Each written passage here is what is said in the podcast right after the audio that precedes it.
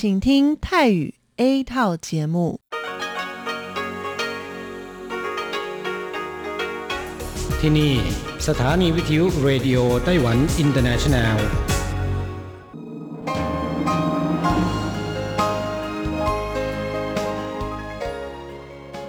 กลับมาฟังขณะนี้ท่านกำลังอยู่กับรายการภาคภาษาไทยเรดิโอไต้หวันอินเตอร์เนชันแนลหรือ RTI ออกกระจายเสียงจากกรุงไทเปไต้หวันสาธารณรัฐจีน เป็นประจำทุกวันนะครับ นอกจากรับฟังทางเครื่องรับวิทยุได้แล้ว ยังสามารถรับฟังรายการผ่านระบบออนไลน์ได้ที่ thai.rti.org.tw หรือที่ RTI Fanpage นะครับ ขอเชิญติดตามรับฟังรายการของเราได้ ตั้งแต่บัดนี้เป็นต้นไป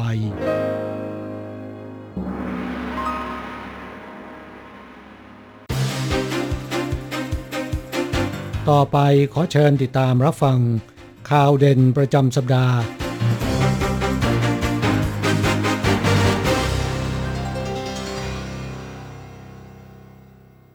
สวัสดีค่ะ คุณผู้ฟัง RTI ที่คารพทุกท่าน ขอต้อนรับเข้าสู่สรุปข่าวเด่นประจำสัปดาห์กับดิฉันดีเจยุ้ยมณพรชัยวุฒิค่ะ ตลอดสัปดาห์ที่ผ่านมาไต้หวันมีข่าวสารอะไรที่น่าสนใจบ้าง พร้อมแล้วไปติดตามรับฟังกันเลยค่ะ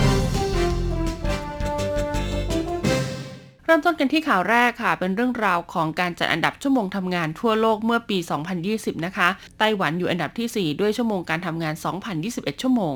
การแพร่ระบาดของโควิด -19 เมื่อปีที่แล้วค่ะ ส่งผลให้หลายประเทศนะคะ ต้องทำการล็อกดาวน์เศรษฐกิจก็ชะลอตัวลงค่ะ ดังนั้นหลายประเทศนะคะ จึงมีชั่วโมงรวมในการทำงานตลอดทั้งปีลดลง ซึ่งไต้หวันเองก็ลดลงด้วยค่ะ ลดไปถึง 6 ชั่วโมงเลยทีเดียวนะคะ แต่อย่างไรก็ตามค่ะในปีคศ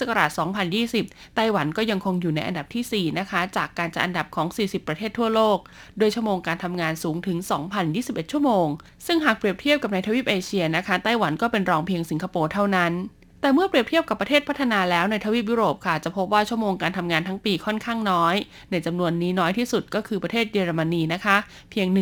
1,332 ชั่วโมง อันดับที่ 2 ก็คือเดนมาร์กค่ะ 1,346 ชั่วโมง อันดับที่ 3 และ 4 คืออังกฤษกับนอร์เวย์นะคะ แต่อย่างไรก็ตามค่ะ เจ้าหน้าที่กระทรวงแรงงานก็อธิบายนะคะว่าแรงงานรายชั่วโมงของเยอรมนีเนี่ยเยอะค่ะคิดเป็นร้อยละ20 เลยทีเดียว ก็เลยดึงค่าเฉลี่ยค่ะของชั่วโมงการทำงานในประเทศเนี่ยให้ลดต่ำลง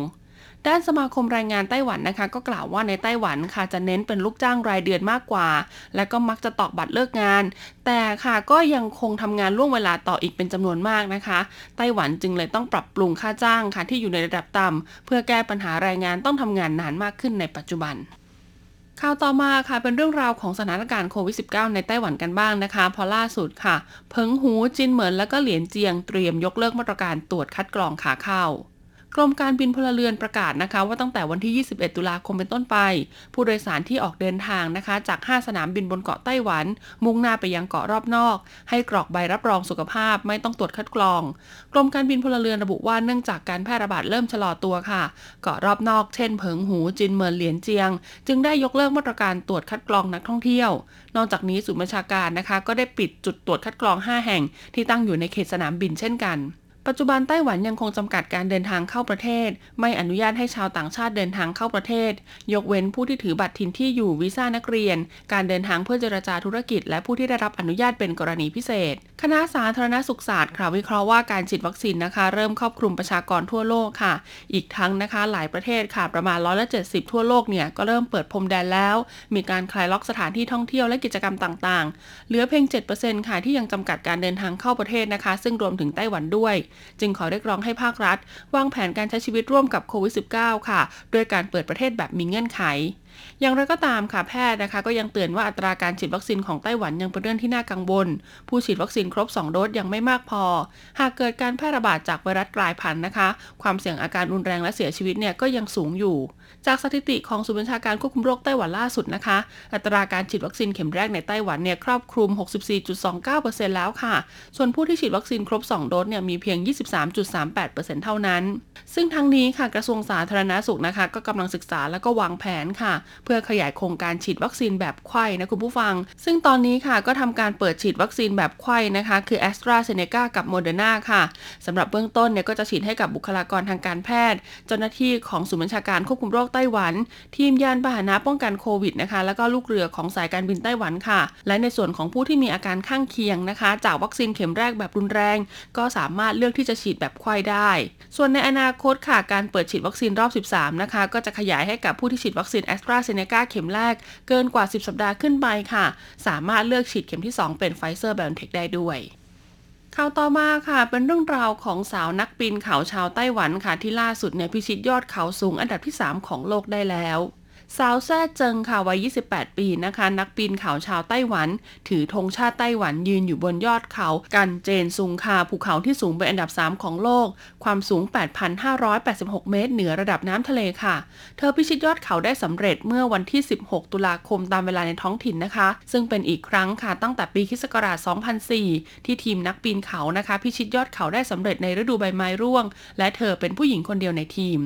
ในเวลาครึ่งปีนะคะ เธอพิชิตยอดเขาสูงได้เกินกว่า 8,000 เมตร ถึง 4 แห่งค่ะ เริ่มจากยอดเขาเอเวอเรสต์ในเดือนพฤษภาคม ยอดเขาโลเซค่ะที่สูงเป็นอันดับ 4 ของโลก และภูเขาดาอูลากิรีนะคะ ที่สูงเป็นอันดับ 7 ของโลกภูเขาที่สูงกว่า 8,000 เมตร ค่ะ จะถูกปกคลุมไปด้วยหิมะตลอดทั้งปี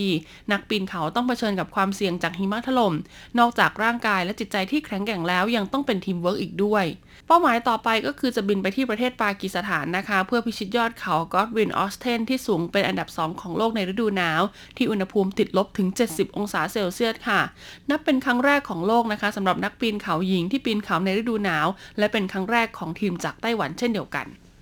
ข่าวต่อมาค่ะเป็นเรื่องราวของแรงงานต่างชาติกันบ้างนะคะผู้ฟังผู้ฟังทราบไหมคะว่าแรงงานผู้อนุบาลนะคะไม่ว่าจะเป็นชาติไหนก็ตามค่ะ เมื่อมาทำงานในไต้หวันนะคะ สิ่งที่เขาต้องเผชิญนะคะ เป็นศึกหนักมากๆเลยก็คือ การเจอกับผู้ป่วยค่ะ โดยเฉพาะผู้ป่วยที่เป็นโรคความจำเสื่อมนะคะ เพราะว่าผู้ป่วยที่เป็นโรคความจำเสื่อมเนี่ยจะมีในเรื่องราวของวุฒิภาวะทางอารมณ์ที่ค่อนข้างขึ้นขึ้นลงลงค่ะ ดังนั้นผู้อนุบาลค่ะจะต้องเตรียมความพร้อมทั้งร่างกายและจิตใจไว้ให้ดีๆนะคะ หากจะต้องเจอกับผู้ป่วยที่เป็นโรคความจำเสื่อม จากสถิติของกระทรวงมหาดไทยไต้หวันนะคะ พบว่าผู้สูงอายุ 65 ปีขึ้นไปในไต้หวัน 1 ใน 12 คนค่ะจะต้องป่วยเป็นโรคความจำเสื่อมนะคะ และผู้สูงอายุ 80 ปีขึ้นไป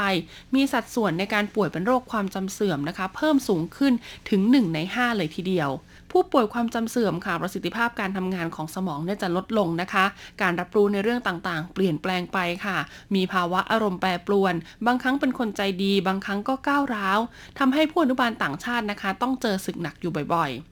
องค์กรเอกชนค่ะ ได้รับมอบหมายจากกองแรงงานกรุงไทเปนะคะ เปิดคอร์สสอบอบรมออนไลน์ เชิญชวนนายจ้างและผู้นุบาลต่างชาติค่ะ มารู้จักเทคนิค 5 ต้อง 3 อย่างนะคะ 5 ต้องค่ะได้แก่ต้องมีรอยยิ้มอยู่เสมอ สบตาพูดคุยกับผู้สูงอายุ พูดคุยอย่างอ่อนโยน กินข้าวดื่มน้ำเข้าห้องน้ำต้องขออนุญาตก่อน และต้องได้รับความเข้าใจจากผู้สูงอายุ ส่วน 3 อย่างค่ะก็คืออย่าขู่อย่าบังคับแล้วก็อย่ากกลัวนะคะ แม้ในเวลาที่ผู้ป่วยเกิดความจำสับสนเนี่ยให้แสดงบทบาทร่วมไปเลยค่ะไม่เป็นไร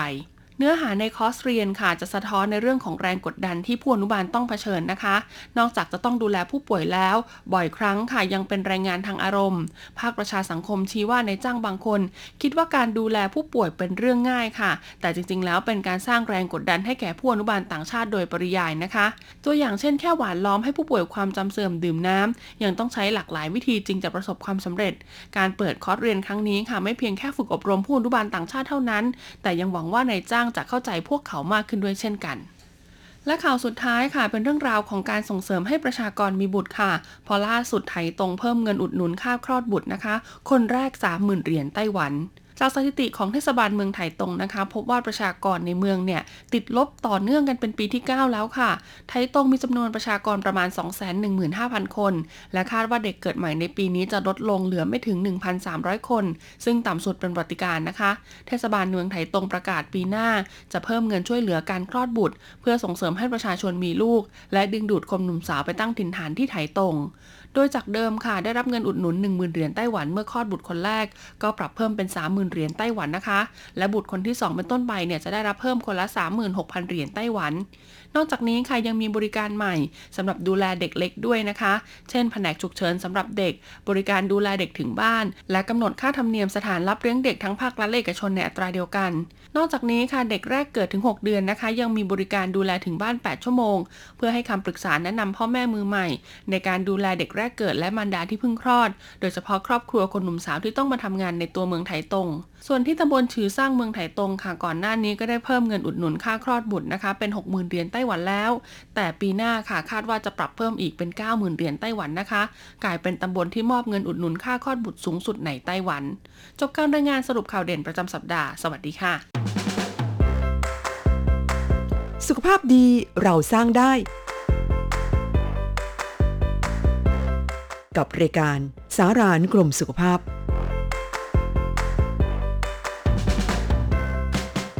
วัสดีค่ะ คุณผู้ฟัง RTI ที่เคารพทุกท่านขอต้อนรับเข้าสู่รายการสารานุกรมสุขภาพกับดิฉันดีเจยุ้ยมณพรชัยวุฒิค่ะ เรื่องราวสุขภาพของเราในสัปดาห์นี้ค่ะ เป็นเรื่องราวที่เกี่ยวข้องกับลิ้นนะคุณผู้ฟัง ลิ้นเนี่ยถือเป็นอวัยวะสำคัญมากๆเลยละค่ะ เพราะมีหน้าที่นะคะในการเคี้ยวและกลืนอาหาร รวมถึงใช้ในการรับรสใช้ในการพูดจาออกเสียงต่างๆ ด้วยนะคะ ดังนั้นหากลักษณะของลิ้นมีการเปลี่ยนแปลงค่ะ นั่นแสดงให้เห็นว่าเขากำลังส่งสัญญาณเตือนเกี่ยวกับสุขภาพร่างกายของเราได้อีกด้วยเรามาฟังกันดีกว่านะคะว่าหากลิ้นมีลักษณะที่เปลี่ยนแปลงไปนั่นหมายความว่าร่างกายของคุณกำลังมีอาการป่วยเป็นโรคอะไรอยู่บ้าง เริ่มต้นกันที่อย่างแรกเลยค่ะ ก็คือลิ้นสีแดงราวกับลูกสตรอเบอรี่ค่ะคุณผู้ฟัง ถ้าลิ้นมีสีแดงคล้ายกับสีของสตรอเบอรี่นะคะ เป็นสัญญาณเตือนว่าร่างกายของเรารับวิตามินไม่เพียงพอ โดยเฉพาะธาตุเหล็กและวิตามิน B12 ค่ะ หากปล่อยทิ้งไว้นานค่ะลิ้นจะเรียบเนียนขึ้นเพราะต่อมรับรสอ่อนตัวในกรณีที่ร้ายแรงนะคะ หากเผลอไปดื่มเครื่องดื่มร้อนๆหรือรับประทานอาหารที่มีรสเผ็ดจะทำให้มีอาการเจ็บปวดที่ลิ้นอย่างรุนแรง เพราะฉะนั้นแนะนำให้รีบไปพบแพทย์เพื่อปรึกษาเรื่องโภชนาการโดยด่วน 2 ก็คือลิ้นเป็นฝ้าสีน้ำตาลหรือสีดำนะคะ คราบสีดำหรือสีน้ำตาลบนลิ้นเนี่ยเป็นสิ่งที่ไม่น่ามองเห็นอยู่แล้ว นอกจากนี้คราบดังกล่าวยังเป็นสัญญาณเตือนของสุขอนามัยไม่ดีอีกด้วยค่ะ เช่นการสูบบุหรี่นะคะ ซึ่งมักจะส่งผลให้มีกลิ่นที่ไม่พึงประสงค์ในปากทำให้การรับรู้รสชาติแย่ลง ดังนั้นสิ่งแรกที่เราควรเลิกเลยนะคะ ก็คือเลิกนิสัยไม่ดีแล้วก็หมั่นดูแลความสะอาดช่องปาก รวมถึงควรแปลงฟันแล้วก็แปรงลิ้นทุกวันด้วย 3 ก็คือลิ้นเป็นฝ้าสีขาวค่ะ คราบสีขาวคือสัญญาณของการติดเชื้อรานะคะ คราบนี้จะปรากฏขึ้นนะคุณผู้ฟังเมื่อยีสต์ชนิดหนึ่งก่อเชื้อโรคและเจริญเติบโตมากเกินไปค่ะ เหตุผลของการขยายตัวของยีสต์ชนิดนี้ก็แตกต่างกันออกไปนะคะ ไม่ว่าจะเป็นการใช้ยาปฏิชีวนะโรคเบาหวานโรคภูมิคุ้มกันอ่อนแอ หรือโรคความดันโลหิตสูงค่ะ ดังนั้นถ้าลิ้นนะคะเป็นฝ้าสีขาวเมื่อไหร่เนี่ยแนะนำให้รีบไปพบแพทย์ทันที 4 ก็คือลิ้นมีร่องมีรอยแตกค่ะ ลิ้นที่มีรอยย่นเป็นลักษณะของความชรานะคะ ซึ่งถือว่าเป็นปกติ แต่อาการแบบนี้ไม่ได้ทำร้ายใครค่ะ แต่ว่าถ้าเกิดแปรงฟันไม่ดีพอนะคะทำให้เกิดอาการติดเชื้อในรอยแตก จะทำให้เกิดอาการเจ็บปวดอย่างรุนแรงได้ดังนั้นควรรีบไปพบแพทย์เพื่อนำยามารักษาอาการดังกล่าวค่ะ นอกจากนี้รอยย่นบนลิ้นอาจมีสาเหตุมาจากการใส่รากฟันเทียมผิดวิธีก็เป็นไปได้ด้วยนะคะ 5 ก็คือลิ้นมีจุดสีขาวเล็กๆ ค่ะ จุดสีขาวเล็กๆ คืออาการระคายเคืองบนผิวลิ้นนะคะ บางครั้งเนี่ยอาจเกิดจากการที่ฟันกระทบโดนผิวลิ้นอย่างต่อเนื่อง โดยส่วนใหญ่นะคะ จุดสีขาวเล็กๆ เนี่ยมักจะเกิดขึ้นบนลิ้นของผู้ที่สูบบุหรี่ที่สำคัญค่ะร้อยละ 17 ของเซลล์เหล่านี้ สามารถกลายเป็นเซลล์ที่ก่อให้เกิดมะเร็งได้ค่ะ ดังนั้นหากมีจุดแบบนี้แล้วไม่หายนะคุณผู้ฟังภายใน 1-2 สัปดาห์เนี่ยให้รีบไปพบแพทย์โดยด่วนเลยนะคะ เพื่อตรวจสอบสาเหตุว่าเกิดจากอะไร 6 ค่ะก็คือลิ้นมีตุ่มแดงๆนะคุณผู้ฟัง เมื่อเกิดตุ่มแดงๆ หรือแผลผู้พองบนลิ้นค่ะ และอาการดังกล่าวเนี่ยไม่หายไปภายใน 2-4 สัปดาห์ อาจเป็นสัญญาณเตือนถึงโรคร้ายแรงได้นะคะ ส่วนใหญ่เป็นสัญญาณเริ่มต้นของมะเร็งลิ้นค่ะ สาเหตุเกิดจากปัจจัยหลายอย่างเลยนะคะ เช่นการสูบบุหรี่ดื่มเครื่องดื่มแอลกอฮอล์เคี้ยวหมาก หรือเป็นแผลเรื้อรังที่ลิ้นนะคุณผู้ฟัง กรณีนี้ควรไปพบแพทย์ทันที และสุดท้ายค่ะก็คือหากเรารู้สึกแสบๆร้อนๆที่ลิ้นนะคะ มักพบกับผู้หญิงที่เข้าสู่วัยใกล้หมดประจำเดือนค่ะ เกิดจากการเปลี่ยนแปลงของฮอร์โมนภายในร่างกายนะคะ หรือการใช้ยาสีฟันแล้วแพ้ ส่วนผสมบางอย่างก็เป็นไปได้นะคุณผู้ฟัง ดังนั้นหากมีอาการแสบๆร้อนๆที่ลิ้นนะคะ แล้วก็2อสวันยังไม่หายเนี่ยแนะนำว่าให้รีบไปพบแพทย์โดยด่วน ได้ฟังแบบนี้แล้วนะคุณผู้ฟังทุกครั้งที่แปรงฟันค่ะ ก็อย่าลืมตรวจสอบสุขภาพของลิ้นด้วย หากพบความผิดปกตินะคะ ตามที่ได้กล่าวมาข้างต้นเนี่ยแนะนำว่าให้รีบไปพบพทย์โดยด่วนเลยนะคุณผู้ฟังนะ รู้ก่อนรักษาก่อนหายก่อน ป้องกันอันตรายร้ายแรงที่จะตามมานะคะสำหรับวันนี้หมดเวลาของรายการสารานุกรมสุขภาพแล้วพบกันใหม่สัปดาห์หน้า สวัสดีค่ะ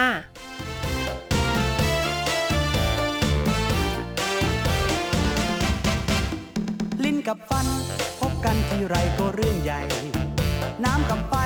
ถ้าไกลกันได้ก็ดีมากับแมวมาเจอกันสู้กันถูกที่ต่างไม่เคยมี จะพูดจา นกกินโครงโผลงมากอบโรงนกเอียงอ้อยอีเอียงเถียงกันตลอดเวลา เสือกับสิงก็คมกันขอเป็นเจ้าป่า ต่างไม่ยอมจะพูดจาตกลง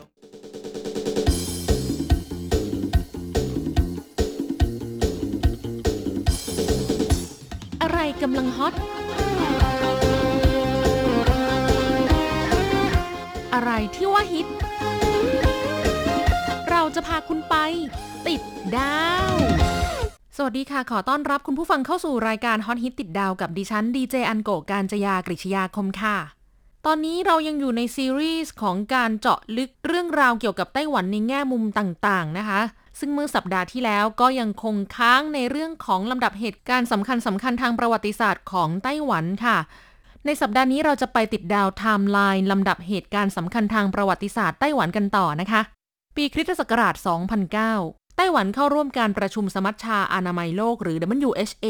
ในฐานะผู้สังเกตการณ์ซึ่งเป็นการเข้าร่วมในกิจกรรมของสหประชาชาติหรือ UN เป็นครั้งแรก นับตั้งแต่ที่ได้ถอนตัวจากการเป็นประเทศสมาชิกของ UN ในปี 1971 ค่ะ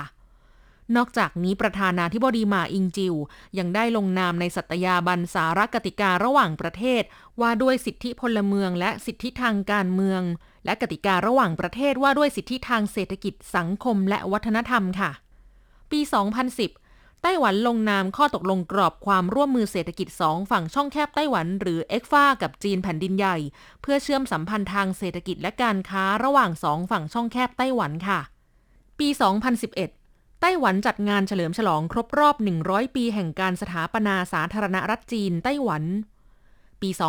2012 นายหมาอิงจิว ผู้ดำรงตำแหน่งผู้นำไต้หวันในขณะนั้น และนายอูตุนอี้คู่สมัครคนใหม่ ซึ่งเป็นตัวแทนพรรคก๊กมินตั๋งชนะการเลือกตั้งประธานาธิบดีและรองประธานาธิบดีสาธารณรัฐจีนไต้หวัน ด้วยคะแนนเสียงร้อยละ 51.6 ค่ะ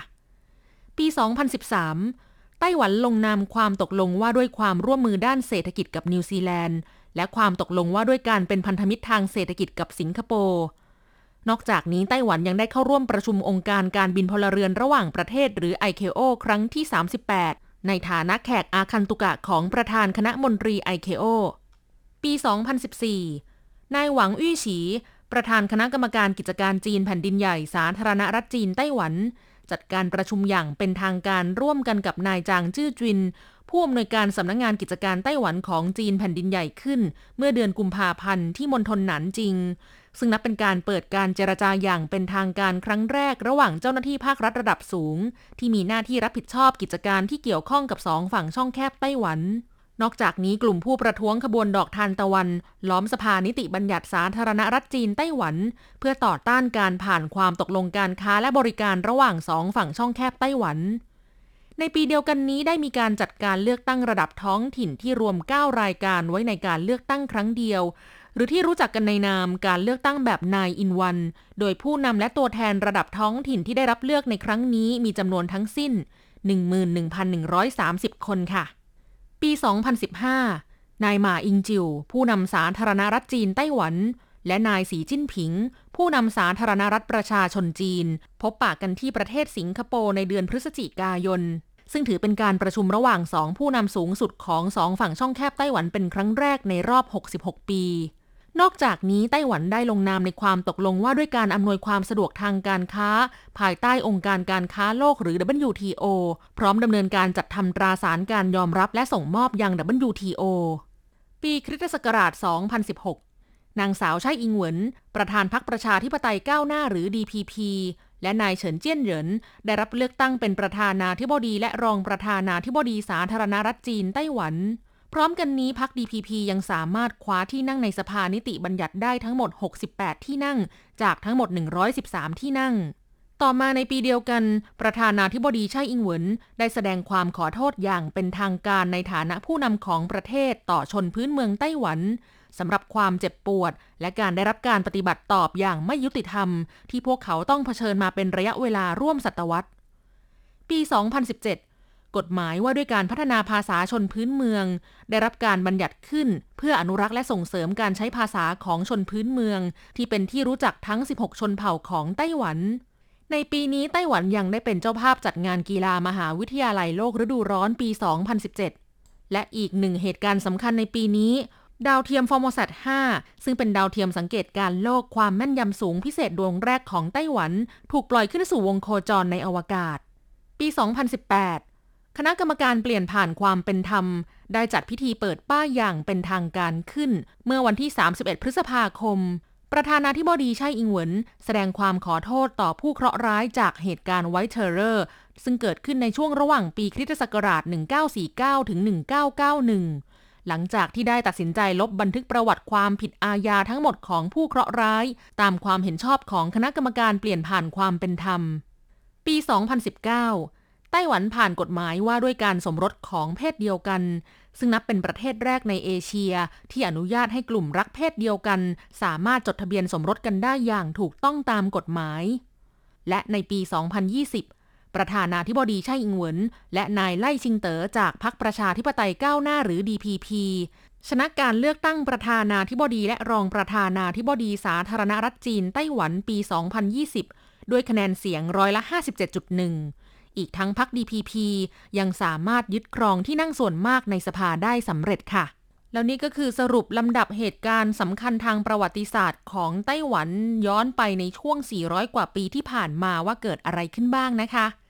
ต่อจากประวัติศาสตร์ของไต้หวันแล้วเราจะไปเจาะลึกเรื่องราวเกี่ยวกับระบบการเมืองของไต้หวันกันค่ะ คุณผู้ฟังทราบหรือไม่คะว่า ในไต้หวันมีการเลือกตั้งประธานาธิบดีและรองประธานาธิบดีโดยตรงทุกๆ 4 ปีค่ะ สำหรับการเลือกตั้งสมาชิกสภานิติบัญญัติของไต้หวันหรือสอสอนะคะ ผู้มีสิทธิ์เลือกตั้งแต่ละคนจะได้รับบัตรเลือกตั้งสองใบค่ะ ใบหนึ่งสำหรับสอสอแบบแบ่งเขต และอีกใบสำหรับพรรคการเมืองหรือ ส.ส. ปาร์ตี้ลิสต์นั่นเองค่ะ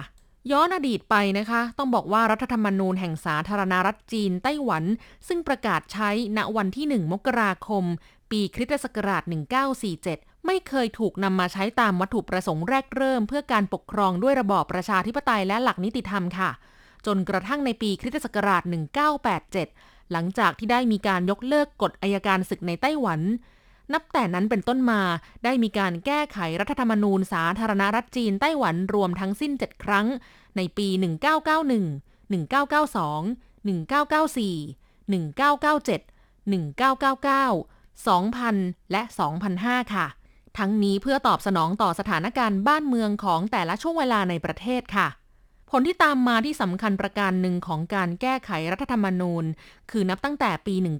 1991 รัฐบาลเพิ่งตระหนักเห็นว่าขอบเขตอำนาจศาลและกฎหมาย ครอบคลุมเฉพาะพื้นที่ที่มีอำนาจปกครองเท่านั้นโดยประธานาธิบดีและสมาชิกสภานิติบัญญัติ ได้รับการเลือกตั้งและมีหน้าที่รับผิดชอบเฉพาะประชาชนในพื้นที่ดังกล่าวเท่านั้น ตามการแก้ไขรัฐธรรมนูญที่ประกาศใช้ในเดือนมิถุนายนปี 2005 จำนวนสมาชิกในสภานิติบัญญัติไต้หวัน ถูกลดลงครึ่งหนึ่งจาก 225 คนเป็น 113 คน และกำหนดให้วาระการดำรงตำแหน่งของสมาชิกสภานิติบัญญัติ เพิ่มขึ้นจาก 3 ปีเป็น 4 ปี ภายใต้ระบบการเลือกตั้งสมาชิกสภานิติบัญญัติรูปแบบใหม่นี้ แต่ละเขตเลือกตั้งจะเลือกได้เพียงที่นั่งเดียว ผู้มีสิทธิ์เลือกตั้งจะได้บัตรลงคะแนนเสียงสองใบ ใบหนึ่งสำหรับสสแบบแบ่งเขต และอีกใบสำหรับพักการเมืองหรือสสปาร์ตี้ลิสต์ตลอดจนอำนาจในการพิจารณาแก้ไขรัฐธรรมนูญ ได้ตกเป็นของพลเมือง ผ่านการลงประชามตินับตั้งแต่นั้นเป็นต้นมาค่ะ เราไปดูเรื่องของระดับการปกครองของไต้หวันค่ะ ซึ่งก็จะมีการแบ่งรัฐบาลส่วนกลาง ประกอบด้วยประธานาธิบดีและสภาทั้ง 5 หรือที่เรียกว่าเยื่นนะคะ ซึ่งเป็นการแบ่งที่แตกต่างจากประเทศไทยค่ะ ประเทศไทยเราแบ่งอำนาจอธิปไตยออกเป็น 3 อำนาจ คืออำนาจบริหารอำนาจนิติบัญญัติ และอำนาจตุลาการนะคะแต่ไต้หวันเนี่ยใช้การแบ่งออกเป็น 5 สภานะคะ หรือที่เรียกว่าเยื่นภาษาอังกฤษก็คือสะกดด้วย Y U A N สภาทั้ง 5 ของรัฐบาลกลางประกอบด้วย 1. สภาบริหารมีหน้าที่กำหนดและดำเนินนโยบายต่างๆ 2. สภานิติบัญญัติ มีหน้าที่พิจารณาและออกกฎหมาย รับฟังการชี้แจงในเรื่องนโยบาย พิจารณาและตรวจสอบร่างงบประมาณและการดำเนินงานของรัฐบาล 3. สภาสอบคัดเลือก มีหน้าที่บริหารระบบข้าราชการพลเรือน 4. สภาตุลาการ ทำหน้าที่ควบคุมดูแลระบบศาลในประเทศ และ 5. สภาตรวจสอบ มีหน้าที่ตรวจสอบการทำงานของหน่วยงานภาครัฐ พร้อมทั้งสามารถลงมติไม่ไว้วางใจเจ้าหน้าที่ภาครัฐได้ค่ะ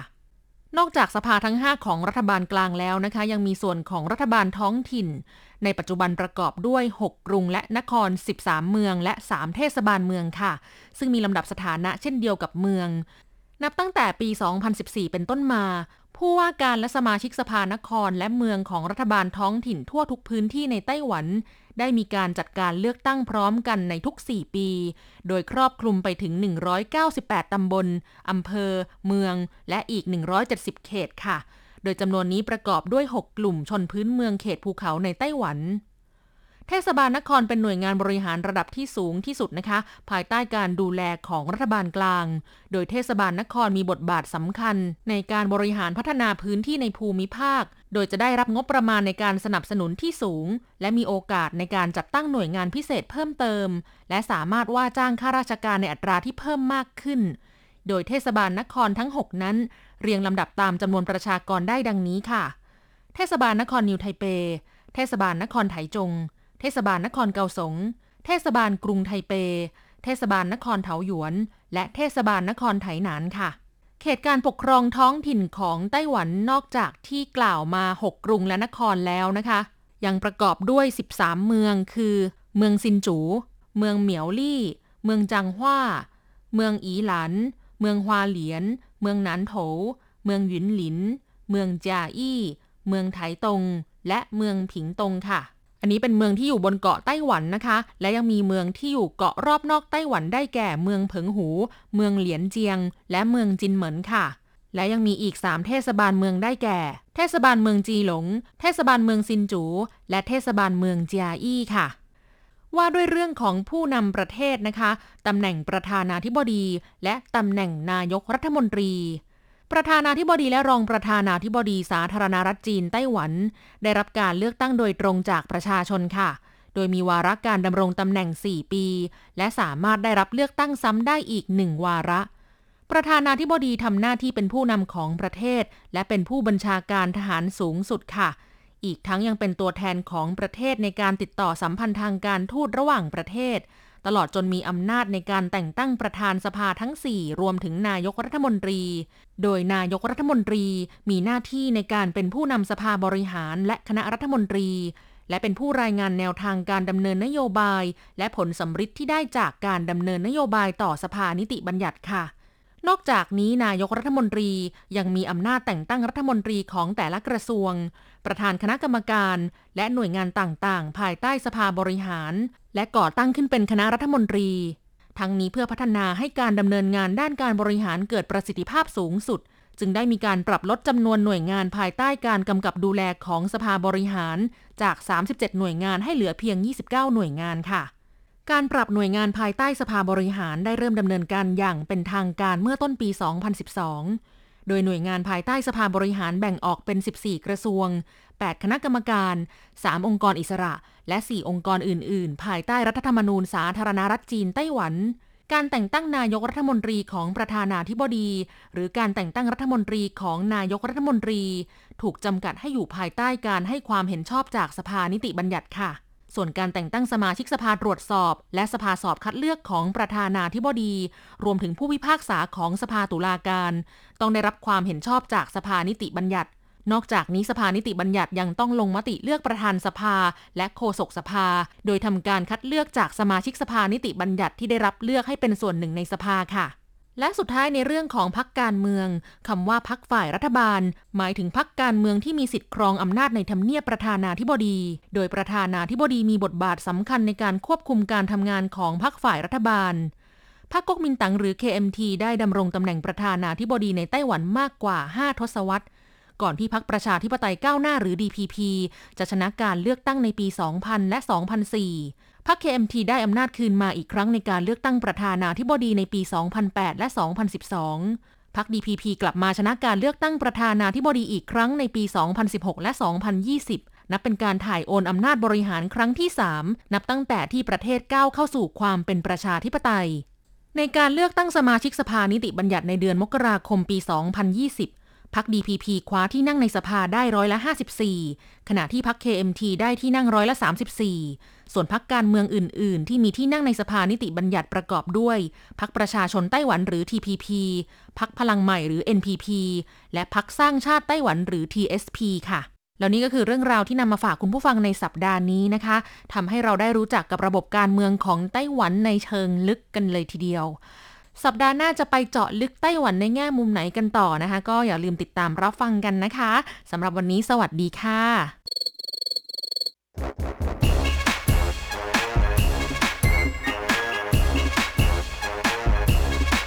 โยโยโยโยโยกะกะกะขาเมาทั้งหลายล้อมวงกันเข้ามา ได้เวลามาสนุกกันอีกแล้ว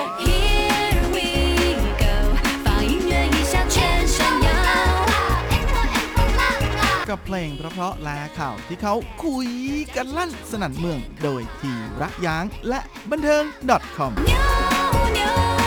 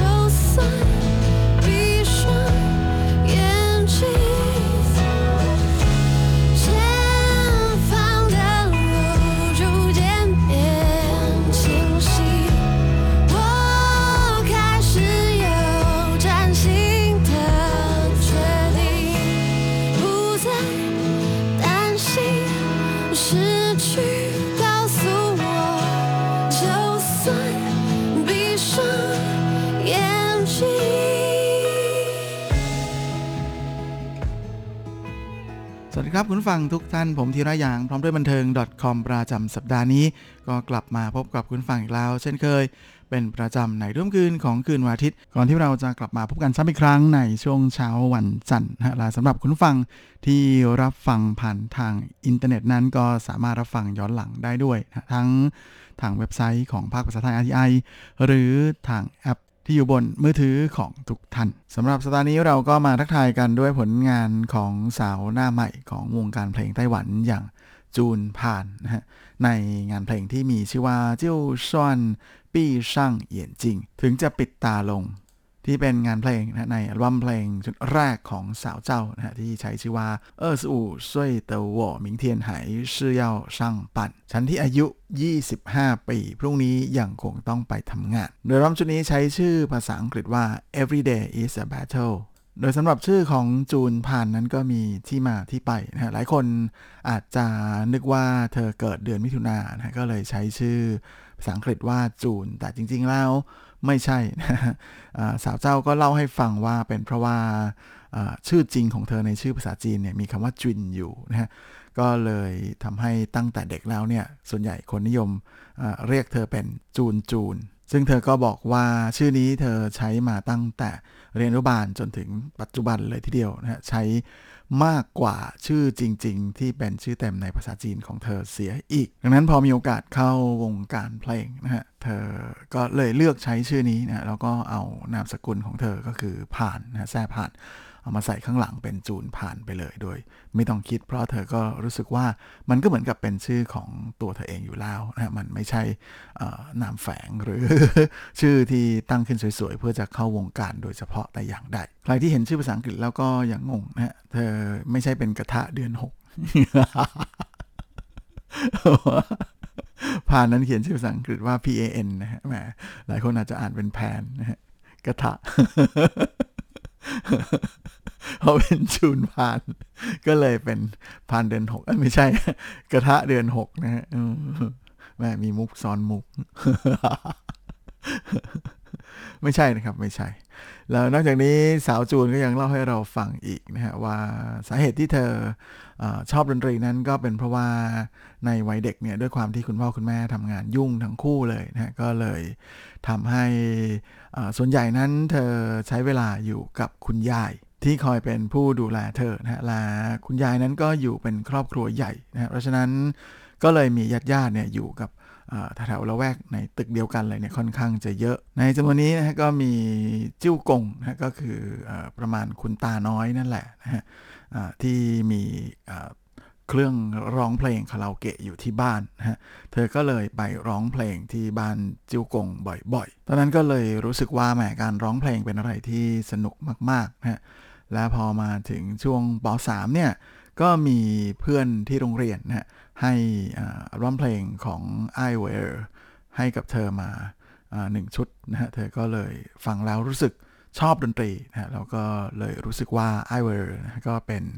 คนที่พาเธอนะเข้าสู่โลก แห่งดนตรีจริง ๆ และอย่างที่สาวเจ้าเล่าให้ฟังนะว่าเธอชอบดนตรีนะแต่สิ่งที่เธอชอบมาตลอดก็คือการร้องเพลงนะฮะและจนตอนที่เรียนอยู่อตอนปี3นะฮะที่เรียนอยู่ในมหาวิทยาลัยนะเรียนที่ชิงต้า หรือชิงหวาต้าเสวยนะมหาลัยชื่อดังของไต้หวันนะตอนนั้นเธอเรียนใน สาขาการเงินนะฮะ เธอมีโอกาสได้ไปเข้าร่วมโปรเจกต์ที่มีชื่อว่าเย่เหริน session ก็ประมาณว่าช่วงของคนดนตรีอะไรอย่างนี้นะฮะ ซึ่งเธอก็ทำผลงานได้ดีทีเดียวนะฮะจนได้โอกาสในการที่จะไปร่วมร้องเพลง และทำงานเพลงแบบจริง ๆ จังๆนะจากการที่ผลงานของเธอนั้นไปเตะตาโปรดิวเซอร์คนดังอย่างหลี่หยงเอินและหลังจากที่เธอเรียนจบนะฮะก็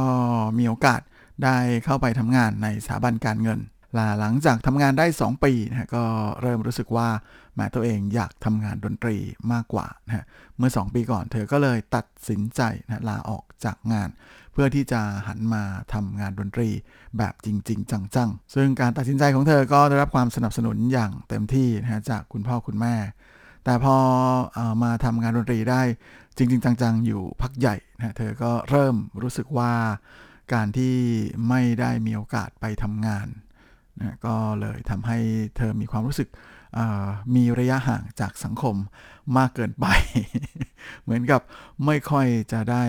ตามโลกไม่ทันอะไรประมาณอย่างนั้นนะก็เลยทำให้เธอรู้สึกว่าหลาย ๆ อย่างความคิดของเธอก็มีความมีความเปลี่ยนแปลงเกิดขึ้นเยอะมากนะฮะซึ่งสำหรับเธอแล้วเนี่ยก็เป็นอะไรที่ทำให้เธอรู้สึกกลัวไม่น้อย เพราะไม่ว่าจะอย่างไรนะเธอรู้สึกว่าการที่คนเรานั้นในเส้นทางการเติบโตนะก็ยังคงจะต้องอควรจะต้องมีประสบการณ์ของการใช้ชีวิตในสังคมนะถือเป็นอะไรที่สำคัญเป็นอย่างมากนะฮะก่อนที่สุดท้ายเธอก็เลยตัดสินใจกลับไปทำงานนะฮะในบริษัทหลักทรัพย์ และแน่นอนนะว่าเพื่อความสะดวกในการทำงานนะเพราะว่าเธอยังคงทำงานเพลงอยู่อย่างต่อเนื่องนะฮะตอนนั้นก็เป็นช่วงที่เธอ กลับมาไม่ใช่ครับทำงานทำร้องเพลงแบบเต็มเต็มตัวนะก็เลยตัดสินใจเช่าห้องพักนะฮะอยู่ใกล้ๆกับที่ทำงานนะฮะเป็นห้องพักแบบสตูดิโอเล็กๆ ซึ่งแม้ว่าค่าใช้จ่ายจะค่อนข้างสูงนะฮะจนทำให้มีแรงกดดันด้านการเงินไม่น้อย แต่เธอก็รู้สึกว่ามันคุ้มนะเพราะว่าเธอสามารถประหยัดเวลาในการเดินทางได้เยอะทีเดียวนะฮะก็ทำให้เธอรู้สึกค่อนข้างจะ แหมดีใจมาก ๆ เลยเหมือนกันว่า เธอสามารถใช้ประโยชน์นะจากเวลาได้อย่างเต็มที่ ก่อนที่สาวเจ้าก็จะปล่อยอผลงานชุดแรกของเธอออกมานะฮะกับเออสูสวยเตอหวอหมิงเทียนหายชื่อยาสร้างปันชั้นที่อายุ 25พรุ่งนี้ยังคงต้องไปทำงาน ออกมาทักทายกับแฟน ๆ เพลงนะฮะ เมื่อช่วง กลางปีที่ผ่านมานะประมาณเดือนกรกฎานะฮะช่วงนี้ซึ่งจริงๆ ก็ถือเป็นช่วงที่โควิดกำลังระบาดหนักในไต้หวันเลยทีเดียวนะฮะแต่สาวเจ้าก็เลือกที่จะออกร้องเพลงช่วงนี้นะฮะโดยเธอก็บอกว่าเธออยากที่จะ ให้ทุกคนนั้นมาช่วยโอกาสที่ทุกคนอยู่บ้านเนี่ยก็มีโอกาสได้ฟังเพลงอะไรกันมากขึ้นเนี่ยก็อยากจะให้ทุกคนใช้เวลาช่วงนี้ในการฟังผลงานของเธอนะฮะก็เลยเเลือกตัดสินใจที่จะออกร้องเพลงในชุดนี้นะฮะก็ไม่เหมือนกับศิลปินส่วนใหญ่ที่จะพยายามยืดนะฮะแบบว่าเลื่อนเวลาออกอัลบั้มนะฮะอะไรออกไป เพราะว่ามันเดินสายโปรโมทไม่ได้อะไรอย่างนี้นะฮะมันไม่เหมือนไม่สะดวกนะเหมือนช่วงปกติ ก็เป็นอะไรที่แม่คิดแปลกๆ แต่ก็ถือว่าได้ผลเป็นที่น่าพอใจเลยทีเดียว ส่วนสำหรับร้องเพลงชุดแรกของเธอชุดนี้ที่ใช้ชื่อภาษาอังกฤษว่า Everyday is a Battle นั้นก็เป็นงานเพลงที่สาวเจ้า ได้หยิบเอาเรื่องราวนะของการใช้ชีวิตประจำวันนะที่แบบแหมทำงานทุกวันเข้างานเลิกงาน ก็เป็นเวลาช่วงเวลาแบบ ในชีวิตประจำวันที่มันช่างน้าเบื่ออะไรเงี้ยแต่ก็ยังสามารถหาเวลาหาช่วงว่างๆ มาดื่มด่ำกับการใช้ชีวิตได้ และทำให้ในทุกวันนั้นก็ตั้งหน้าตั้งตารอวันใหม่ที่กำลังจะมาถึงนะก็เหมือนเหมือนกับแหมการสร้างจุดประกายความหวังให้กับตัวเอง จริงจะว่าไปแล้วนะก็เหมือนเหมือนกับเป็นการมาบอกเล่าประสบการณ์แลกเปลี่ยนความคิดเห็นกับคนในรุ่นเดียวกันนะช่วง 20-25 ช่วงนี้เนี่ยว่าทุกคนจะเริ่มรู้เหมือนกันนะว่าชีวิตนั้นคือการเรียนรู้เพื่อที่จะเติบโตขึ้น ต้องเป็นผู้ใหญ่มากขึ้นนะฮะแม้ว่าสำหรับเราในวัย 25 ปีนะฮะ ในวันพรุ่งนี้เรายังต้องไปทำงาน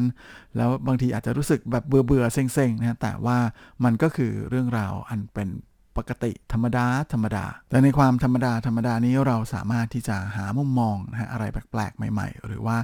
ลองหาความสุขที่มันแอบซ่อนอยู่ ก็เหมือนกับงานเพลงของจูนพันในรอมชุดแรกของเธอชุดนี้นะฮะที่เหมือนเหมือนกับเป็นการบอกเล่านะฮะถึง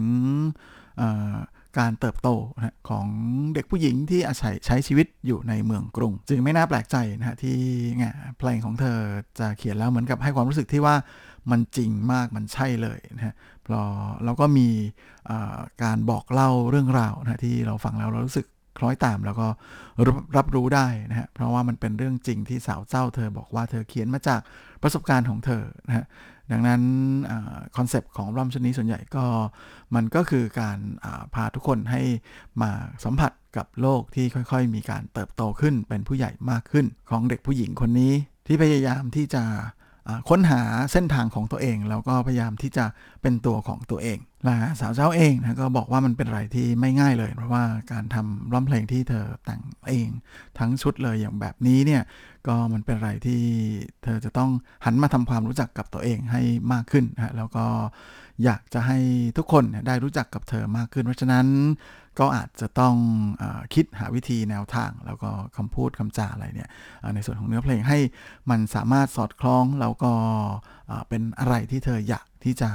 แสดงออกมาอยากจะแสดงถึงความรู้สึกนะฮะหรือว่าบรรยายให้ทุกคนได้เข้าใจถึงเส้นทาง แล้วก็สิ่งต่างๆ ที่เธอได้พบเห็น หรือความท้าทายต่างๆ ที่ต้องเผชิญนะบททดสอบต่าง ๆและประสบการณ์เหล่านี้จะนำพาให้เธอก้าวเดินไปข้างหน้าเรื่อยๆนะเพราะทุกอย่างที่เกิดขึ้นมันก็คือสิ่งที่จะต้องเกิดขึ้นในชีวิตของคนทุกคนนะขอเพียงเราทำใจยอมรับมันให้ได้นะในเรื่องของความเปลี่ยนแปลงที่เข้ามาในชีวิตนะฮะมันมีทั้งจุดสูงสุดจุดต่ำสุดและมีอื่นๆอีกมากมายนะฮะดังนั้นเมื่อเรารับกับมันได้อยู่กับมันได้นะเราก็จะเดินไปข้างหน้าได้อย่างมั่นใจ และสนุกไปกับประสบการณ์ที่ได้เรียนรู้ในทุกๆวันตั้งแต่ในเรื่องของการไปทำงาน การนั่งรถไฟฟ้าการเดินทาง หรือว่าอาจจะเป็นเรื่องของความรักนะฮะเมื่อเข้าไปสู่ห่วงของความรักได้รู้จักกับคนรัก ได้มีแฟน แล้วก็ควรจะต้องทำ กลับมารู้จักกับตัวเองและอีกฝ่ายมากขึ้น จนไปสุดท้ายต้องจบลงด้วยการแยกทาง สิ่งต่างๆ เหล่านี้นะต่างก็เป็นหนึ่งในหน้าบันทึกนะที่เป็นสมุดเหมือนกับเป็นสมุดจดในชีวิตของเรานะฮะแล้วก็มันก็เหมือนกับเป็นพลังนะที่ช่วยให้เรานั้นสามารถก้าวเดินไปข้างหน้าได้เรื่อยๆอย่างไม่หยุดยัง้ง เพื่อวันพรุ่งนี้ที่ดีกว่า และช่วงนี้เราก็มาพักฟังอีกหนึ่งผลงานของจูนผ่านกันนะฮะกับงานเพลงที่มีชื่อว่าเซียนเปียใจเจียน อย่าเพิ่งบอกลา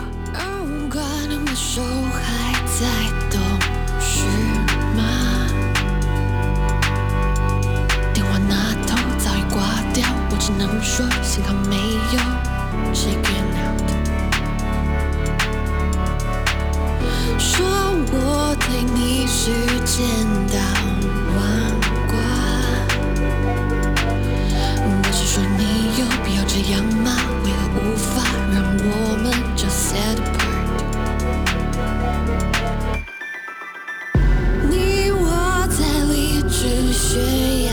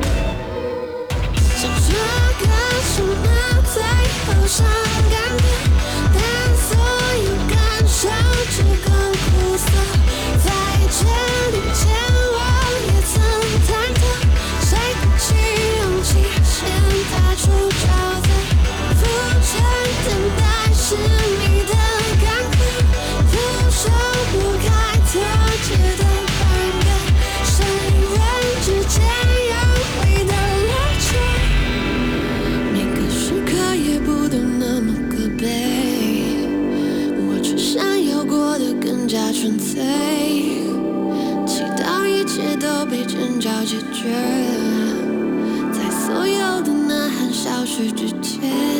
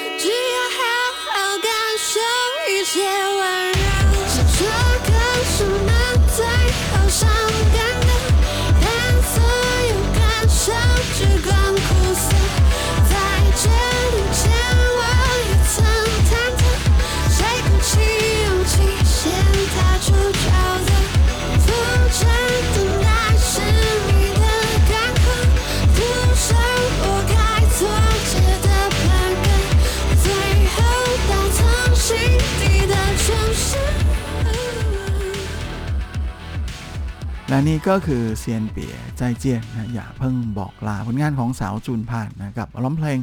ชุดแรกของเธอนะในชื่อชุดว่าเออสู่ซุยเตอร์วอหมิงเทียนหายชื่อยาวช่างปั่นนะฉันที่อายุ 25 ปี พรุ่งนี้ยังคงต้องไปทำงาน ก็หวังว่าคงจะถูกใจแล้วก็ให้แง่คิดอะไรดีๆสำหรับคุณฟังทั้งหลายได้ไม่น้อยนะครับหลายช่วงนี้เราก็มาเข้าสู่ช่วงท้าย ของรายการวันนี้กันกับข่าวคราวความเคลื่อนไหวที่น่าสนใจในวันเทิงในช่วงของซุปซิปดับคอม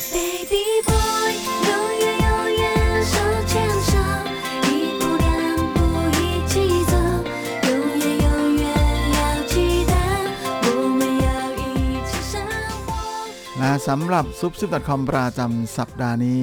ก็แหมเป็นวันอาทิตย์ที่มาพร้อมกับความน่าตกใจนะของเหตุแผ่นดินไหวที่ค่อนข้างจะใหญ่ทีเดียว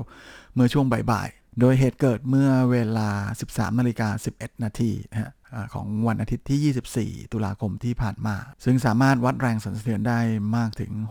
6.5 ตามมาตราริกเตอร์นะฮะจุดศูนย์กลางแผ่นดินไหวนั้นอยู่ในเขตจังหวัดอีหลัน ที่อยู่ทางทิศตะวันออกของกรุงไทเปทำให้ทั่วไต้หวันสามารถรับรู้แรงสั่นสะเทือนได้นะฮะในขณะที่ทางไทเปเองนั้นก็มีความสั่นสะเทือนในระดับ 4 แล้วก็ประจวบพอดีกับที่สาวเอล่านะหนึ่งในสามสาว s อ e นั้นกำลังอยู่ที่วีโชนะฮะโรงหนังวีโชที่เขตซินอี้นะฮะตอนนั้นก็เธอก็บอกมาเสียงดังปึ้งนะฮะมี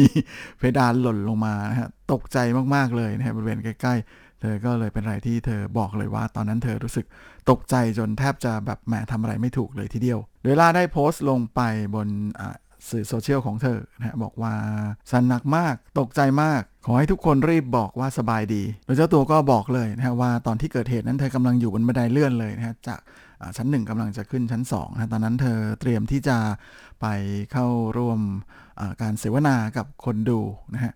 หลังจาก จบภาพยนตร์เรื่องทิงเจียนเกอใจช่างนะที่เพิ่งจะเข้าฉายเป็นสัปดาห์แรก หลังจากนั้นก็ได้ยินเสียงปึ้งดังลั่นเลยทีเดียวนะฮะก่อนที่จะหันไปดูแล้วก็เห็นว่ามีเพดานของร้านค้าแห่งหนึ่งที่อยู่ที่ชั้นหนึ่งนั้นหล่นลงมา แล้วก็มีเด็กที่ตกใจร้องไห้เสียงดังเต็มไปหมดเลยนะเป็นอะไรที่ทำให้เธอช็อกเหมือนกันนะเธอก็เลยรีบโทรกลับบ้านเลยทีเดียวนะฮะถามคุณสามีที่บ้านนะฮะว่าเป็นยังไงบ้าง ลูกๆเป็นยังไงบ้าง วันนี้เธอก็ได้โพสต์ภาพนะของอเพดานที่ล่วงหล่นลงมานะของร้านค้าแถวๆนั้น ซึ่งสาวเจ้าก็บอกว่าหวังว่าทุกคนนะจะปลอดภัยสบายดี ก่อนที่เอล่าจะเล่าให้นักข่าวฟังอีกนะฮะบอกว่าพอดีตอนที่เธอกับโทรกลับไปถามนั้นสามีก็เล่าให้ฟังนะว่ากำลังนั่งอยู่บนเก้าอี้นวดนะ แล้วก็มันเขย่าจนเหมือนกับนั่งอยู่ในรถไฟ ตอนแรกก็ไม่คิดอะไรนะ รู้สึกว่ามันคงจะเป็นฟังก์ชันใหม่นะที่เผลอไปกดโดนมันเขย่าก็รู้สึกแปลกๆดีอะไรอย่างนี้ แต่หลังจากที่แหมเริ่มมีของหล่นฮะเช่น พวกกรอบรูปหรืออะไรเนี่ย ในขณะที่น้ำในตู้ปลาก็แหมมันกระเพื่อมไหวหนักมากอะไรอย่างนี้จนล้นออกมาบางส่วนเนี่ยก็เป็นอะไรที่ทำให้รู้แล้วว่ามันไม่ใช่นะแต่ว่า เจ้าลูกชายนั้นก็คงจะรู้สึกเฉยๆนะฮะไม่มีอะไร แค่วิ่งมาหาคุณพ่อ จริงๆ นอกจากเอลล่าแล้วก็เหล่าศิลปินทั้งหลายนั้นก็รีบโพสต์สอบถามความห่วงใยกับแฟนๆนะฮะในเอ่อคลิปแรกเลยที่มีเกิดเหตุขึ้นนะไม่ว่าจะเป็น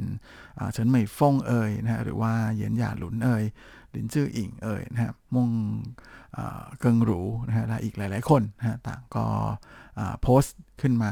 แสดงความห่วงใยนะฮะอยากขอให้ทุกคนปลอดภัย และพอดีว่าช่วงที่ทำรายการนั้นยังไม่มีรายงานข่าวอะไรออกมานะก็หวังว่าทุกคนจะปลอดภัย แล้วก็ไม่มีความเสียหายอะไรเกิดขึ้นมากนัก เช่นเดียวกันนะครับ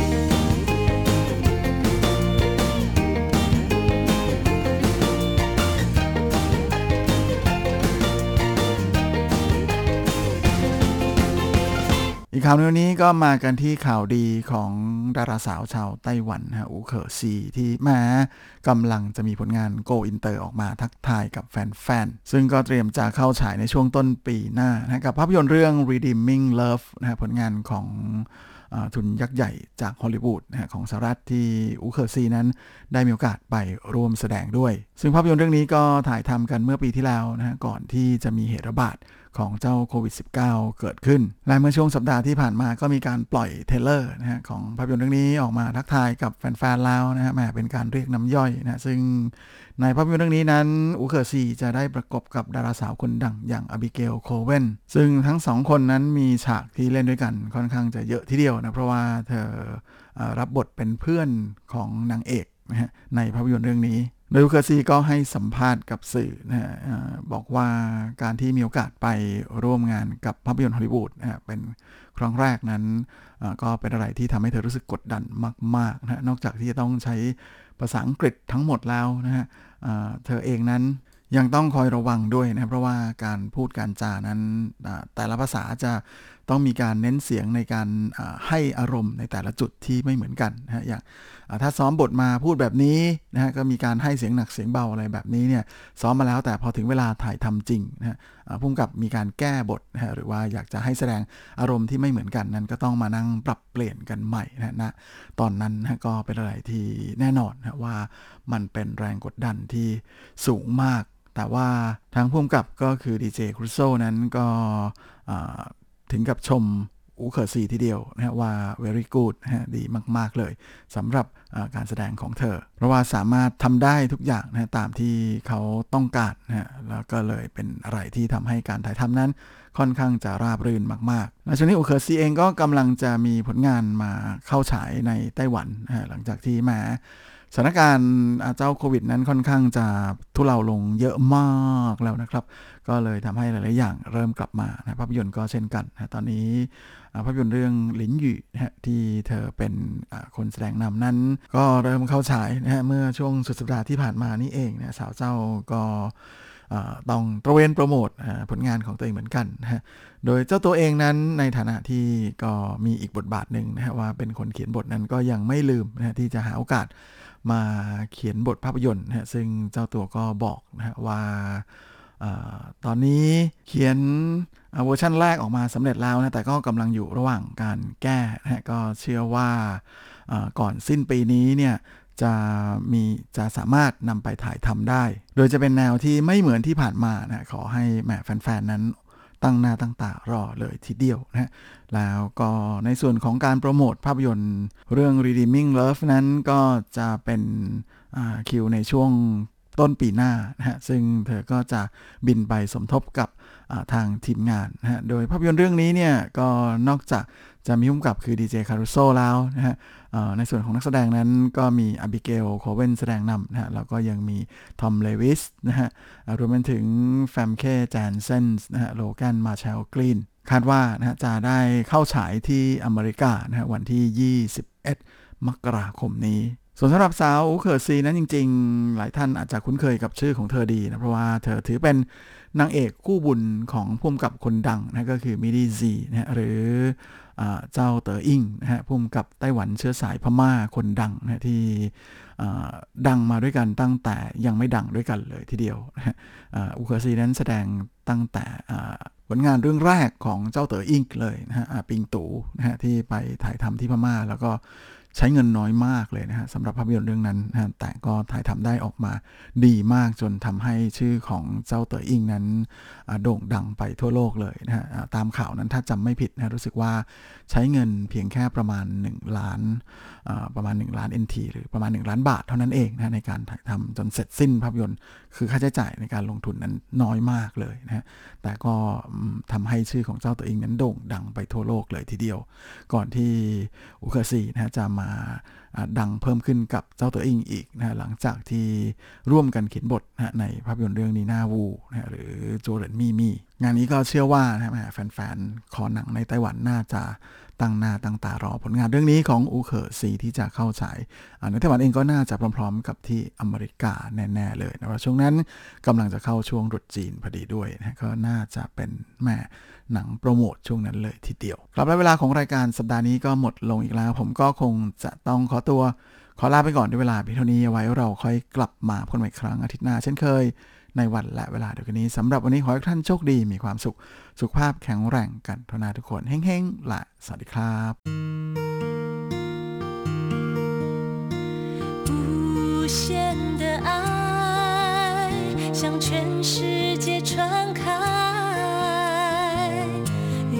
无，的光。